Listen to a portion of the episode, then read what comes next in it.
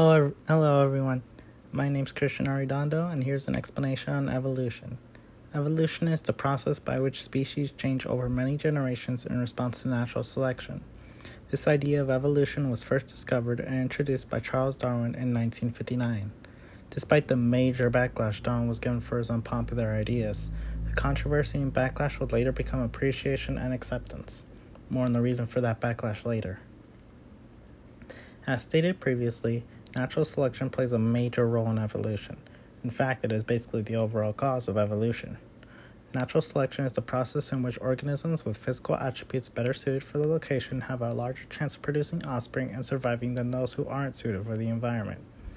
Speaking of which, have you ever heard the phrase survival of the fittest? We may use the phrase to test physical strength, but natural selection tests species to adapt based on the environment. For example, all moths can be seen to have the same physical strength. However, a species of bright colored moths in a bright environment will have a higher chance of survival than a dark colored moth, and vice versa. Now, to discuss how evolution was found and its effect on the modern day.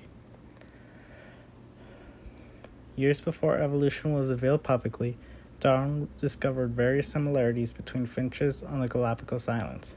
In his journey, he found that because of different environments, Natural selection over time brought evolution to the finches to adapt to their given environments. Now you may be thinking, how was he so sure? Well, he studied the DNA and fossil features of the finches to support the theory of evolution.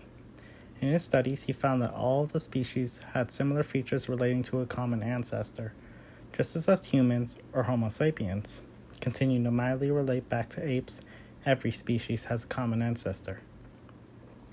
Unfortunately, society had believed all the diverse range of species was just a creation by God, and only God. It's no wonder that the book Charles Darwin finally published on the origin of species received so much backlash and controversy. But it would only be a matter of time before people would finally see the evidence introduced and eventually come to accept it as not a theory but a well known fact. Through more studies of DNA and fossil structure, We've over time been able to find multiple similarities between several different kinds of species connected to common ancestors. Thanks to the discoveries, effort, and courage of Charles Darwin, we've come to live in the world we know of today with knowledge of the past and how we physically turned out the way we did. Thank you for listening and have a nice day.